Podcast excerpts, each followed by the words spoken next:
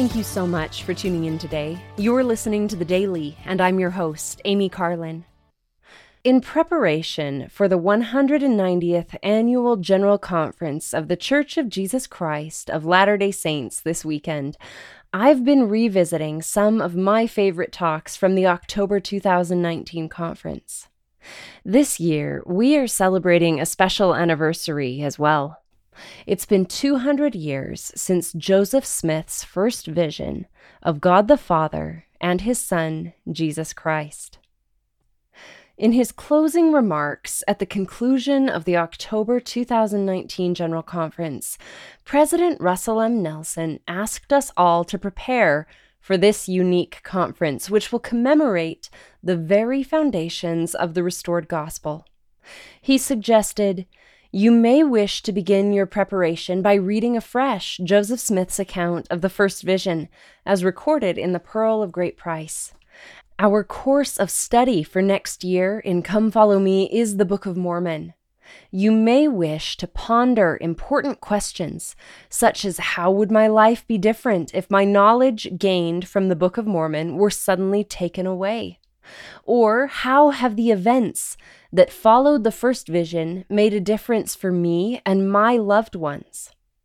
Also, with the Book of Mormon videos now becoming available, you may wish to incorporate them in your individual and family study.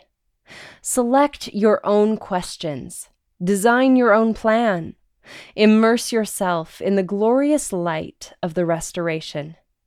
As you do, General Conference next April will not only be memorable, it will be unforgettable. As we follow this counsel from a prophet of God, we will be prepared to receive greater light and knowledge. As we immerse ourselves in the light of the restoration, we will strengthen our testimonies and grow closer to our Heavenly Father and our Savior. I can't wait to hear the messages that have been prepared for us.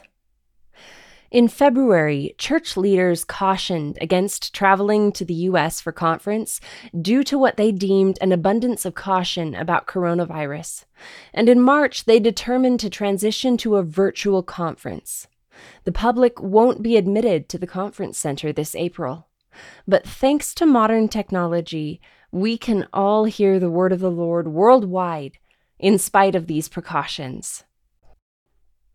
If you'd like to tune in this weekend to hear prophets and apostles of Jesus Christ share the Lord's guidance for his followers today, visit the church's website to see the most up-to-date information about how you can watch or listen to these messages.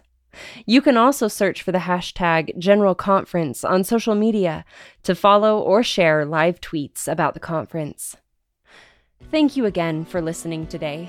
The Daily is brought to you by The Church of Jesus Christ of Latter-day Saints.